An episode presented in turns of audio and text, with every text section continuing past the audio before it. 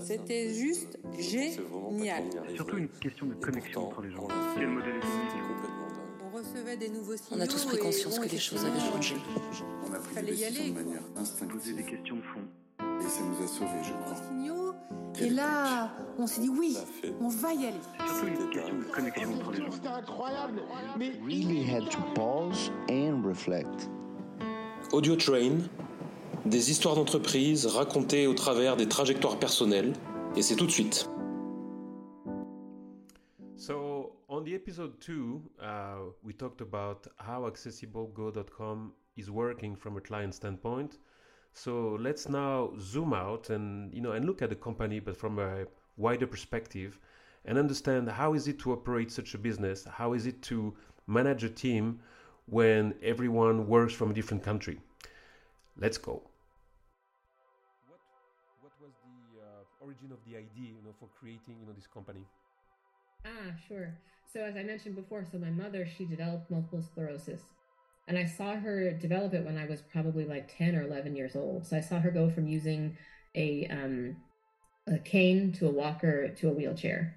And that definitely left an impression on me, you know, as a child.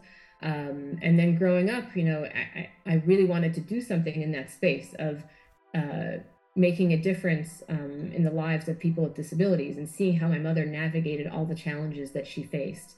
And so, I- you know, I didn't have the right idea at that time, and I went off to work, you know, in uh, journalism um, and then venture capital. And it wasn't until after I was working in venture capital that the idea for Accessible Go emerged. Uh, I was at an investor conference and I was uh, having a conversation, and all of a sudden, through that conversation, this I was talking to this woman who later became one of our. Uh, she became our main investor.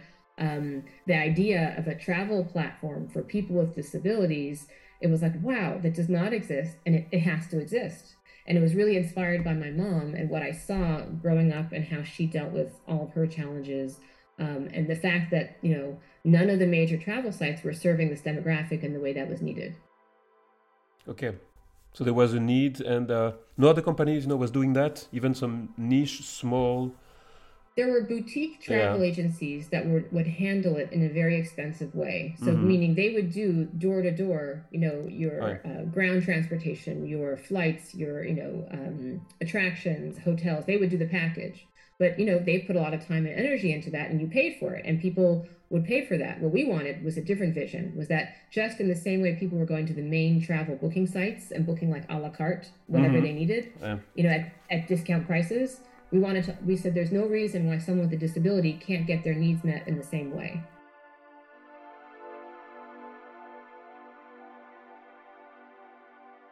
So now, you know, Accessible Go, you know, has been existing for uh, you know how many years now? Uh, let's see, we started before Corona, Okay. and so it's about, I think it's about six years now. Um, we had uh, a time period where during Corona, we were basically were moving forward with the company, but we weren't doing active marketing. So really, the company is a lot younger, even though we've been around for about six years. Okay. Okay, so six years, and now you say you are about you know ten people, right? You know, working. We're 10 people, yeah. And, uh, you know, the team really um, has grown a lot. I mean, when we first started, uh, was very small, just a couple people. And now, now really we're adding a lot of uh, really strong uh, team members who have very specific expertise. Okay. and you know, while we were preparing you know, uh, this call, you know, last week, you know, I was convinced that you were all in an office together, and uh, but in fact, you know, you are all working you know, remotely. So can you please, uh, uh, you know, explain you know, what is it to run a company, you know, when everybody is spread out you know, in different countries, you know, in different time zones? You know, how do you manage that? Sure, no, it's definitely complicated, but I think the the key was that we we needed to find people who were experts in their field and who'd had the expertise where they may have worked at a major online travel company, but they also had to have had startup experience, right? Because it's someone who's worked at a major, huge corporation in the travel world may not understand what it's like to be scrappy and just get things done, you know, get your hands dirty, right? So we needed people who had both. Mhm. And so for the team, finding people who had the exact right skill set and also were passionate about what we were doing was tricky. So therefore, we were willing to fi- hire people remotely, no matter where they were, if they brought the right skill set, the right mindset, and the right passion to the table. So, in order to make this succeed, we're always in communication. We use all kinds of tools in order to make sure that each project has a deadline. I mean, like any startup, you know, but um, we're in constant communication. We're constantly meeting. My co founder and I, we talk every single day, even though he's based in Florida. Um, we have all kinds of tools to make sure that the company moves forward, even though we're all in different time zones. So we make it work. You know, when mm-hmm. you have mm-hmm. the right people with the right passion and the right skill set, and you're all committed towards this ideal, you know, we want to make travel accessible for everybody. Um, and so everybody, when you when you have that kind of commitment, despite these issues, you make it happen.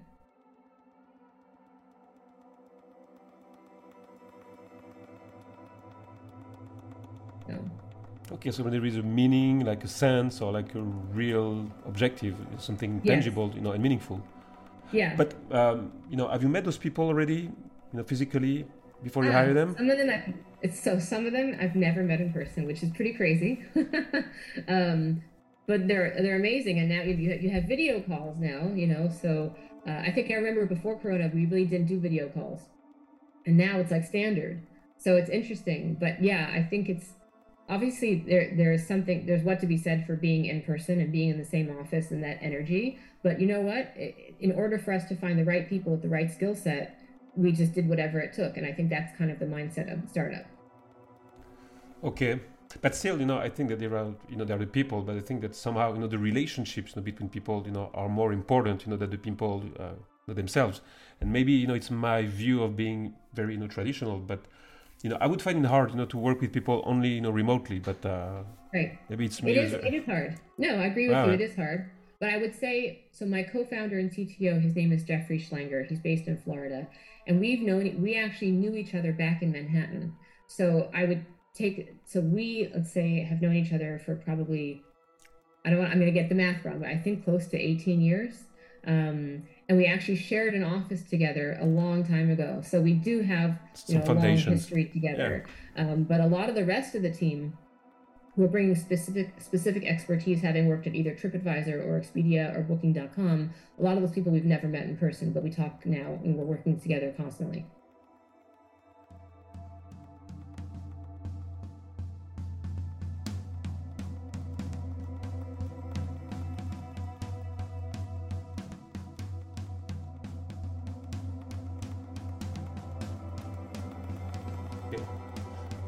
Let's talk a bit about uh, COVID, right? Because it's been like a major event for companies, for countries, for people, and for travel industry. So, um, you have studied the process to raise funds, you know, uh, before the COVID, and somehow you know, the process has been uh, closed after.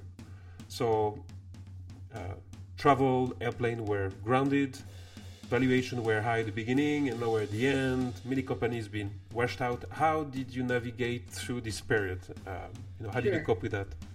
Sure. So I'd say before Corona, it was really interesting. It was easy to get meetings. People were excited about our idea. This idea of a travel platform for people with disabilities, kind of people were calling it an impact business, a social impact business, and people were excited by the concept.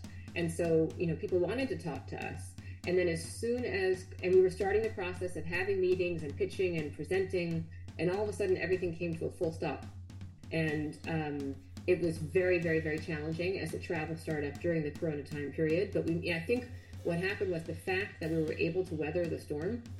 You know, I mean, Corona was a tough time for the whole world. But as a travel startup, it was it was very difficult. And so I think when we managed we shifted our strategy. We used the Corona time to improve the platform, make make plans for the future, gather accessibility data, and then um, as things started to calm down with Corona, start the fundraising process again. Right, we we, st- we put marketing on hold because that was not the time to mm-hmm. grow the you know the market and people were not booking. Um, but we used the time to our advantage and prepared for the future, and I think that left an impression. And so when we got through it, and we're able to raise the money, I think the fact that we got through it impressed investors. I think the tenacity of myself and the team to get to the other side, because a lot of, unfortunately, a lot of companies had to fold, and it's, it's it was understandable, you mm-hmm. know. Um, but we were at this interesting uh, phase of the company's growth. We were about to start scaling up, and um, so we were able to carry it forward. And then when we started fundraising, and, and people saw that we had this. Um, uh, stubborn quality that we were not going to give up no matter what it took, then we were able to raise the funds and to now scale up.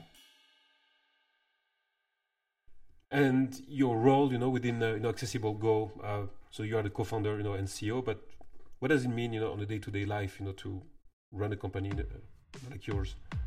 What's your role? You know, what's your, um, you know, how everything's all come together, you know, within. Sure. So I would say I'm like um, working with the whole team. I'm in touch with everybody to make sure that everything is on track and uh, that we're constantly aligned on the vision. Um, do you mean more like lifestyle, or do you mean how do I manage the team? More about how do you manage the team? Ah, sure. Um, so we have uh, like a roadmap where we track each month, e- each week, each month, and each quarter where we need to be. Um, it's actually interesting because we participated in a Booking.com uh, um, uh, startup competition in Tel Aviv before Corona, and uh, we had just started the company, and they they had this quarterly roadmap for the startups uh, that taught us basically how to map out each quarter and each month, and it was a great tool. And so we started to use that uh, in terms of how we manage the company. I still follow that format uh, to this day. We actually won the competition. roadmap um, in terms of what? Roadmap in terms of you know product or more about about uh, sales volume or everything. It was all all all aspects of the company: marketing, product, uh, business development, sales, um, and it was just a way to make sure that everything is aligned. And that's really important because with startups, you know, you can keep putting in more and more and more time. But what are they? There's an expression I think: um, perfection is the enemy of ah, uh, of good or something like that. yes. Yeah. And sometimes you just got to get things done, and do it, you know, yeah. you can. Yeah. Just do it. Yeah. yeah. By the yeah. way, do you consider yourself more Israeli or more, uh, you know, uh, American? How you think? I haven't warned you about this question. Let's have a what? You know, uh, I haven't warned you about those questions. You know, I have a few. Well, have a few Israelis like are all about the bottom line. Yeah. And, and they want to get stuff done, and if it's not producing, then you move on. They're very they're very much about um, uh, you know just moving forward. And if it's not working, you know, find something else. And so I definitely have that quality. But I would say that in the way that I operate with the team, I'd say my my mentality is much more American. Um, we're also dealing with an American demographic. Our customer base is all in America. Um, but it's all about results. Israel and, and, the startup ecosystem here, it's all about results and, uh, you know, making things a success and, you know, finding a way forward no matter what. So, Which is very similar to the US anyway, right? Yes. okay.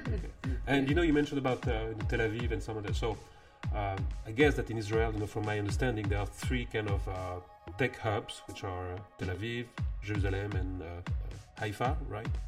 Those are the main yeah, three, or there are some others? They're starting to be hubs like Beer, Beersheva. They're all over the country. Right. Is the truth. Things are starting to really pop up. Things have since I came to Israel. Things have really evolved a lot. But uh, how would it be? Uh, well, you know, how is it you know different?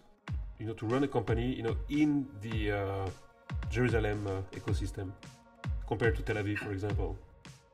Ah, that's interesting.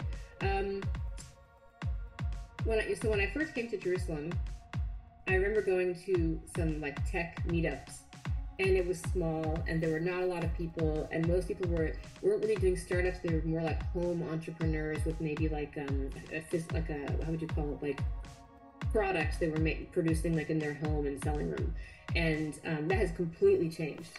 Completely, I think there's over 500 startups in Jerusalem now, more, probably more. Um, so it's totally, totally changed. And if you compare that to Tel Aviv, I think Tel Aviv has, has always been known as like the leading star of the uh, tech world in, in Israel.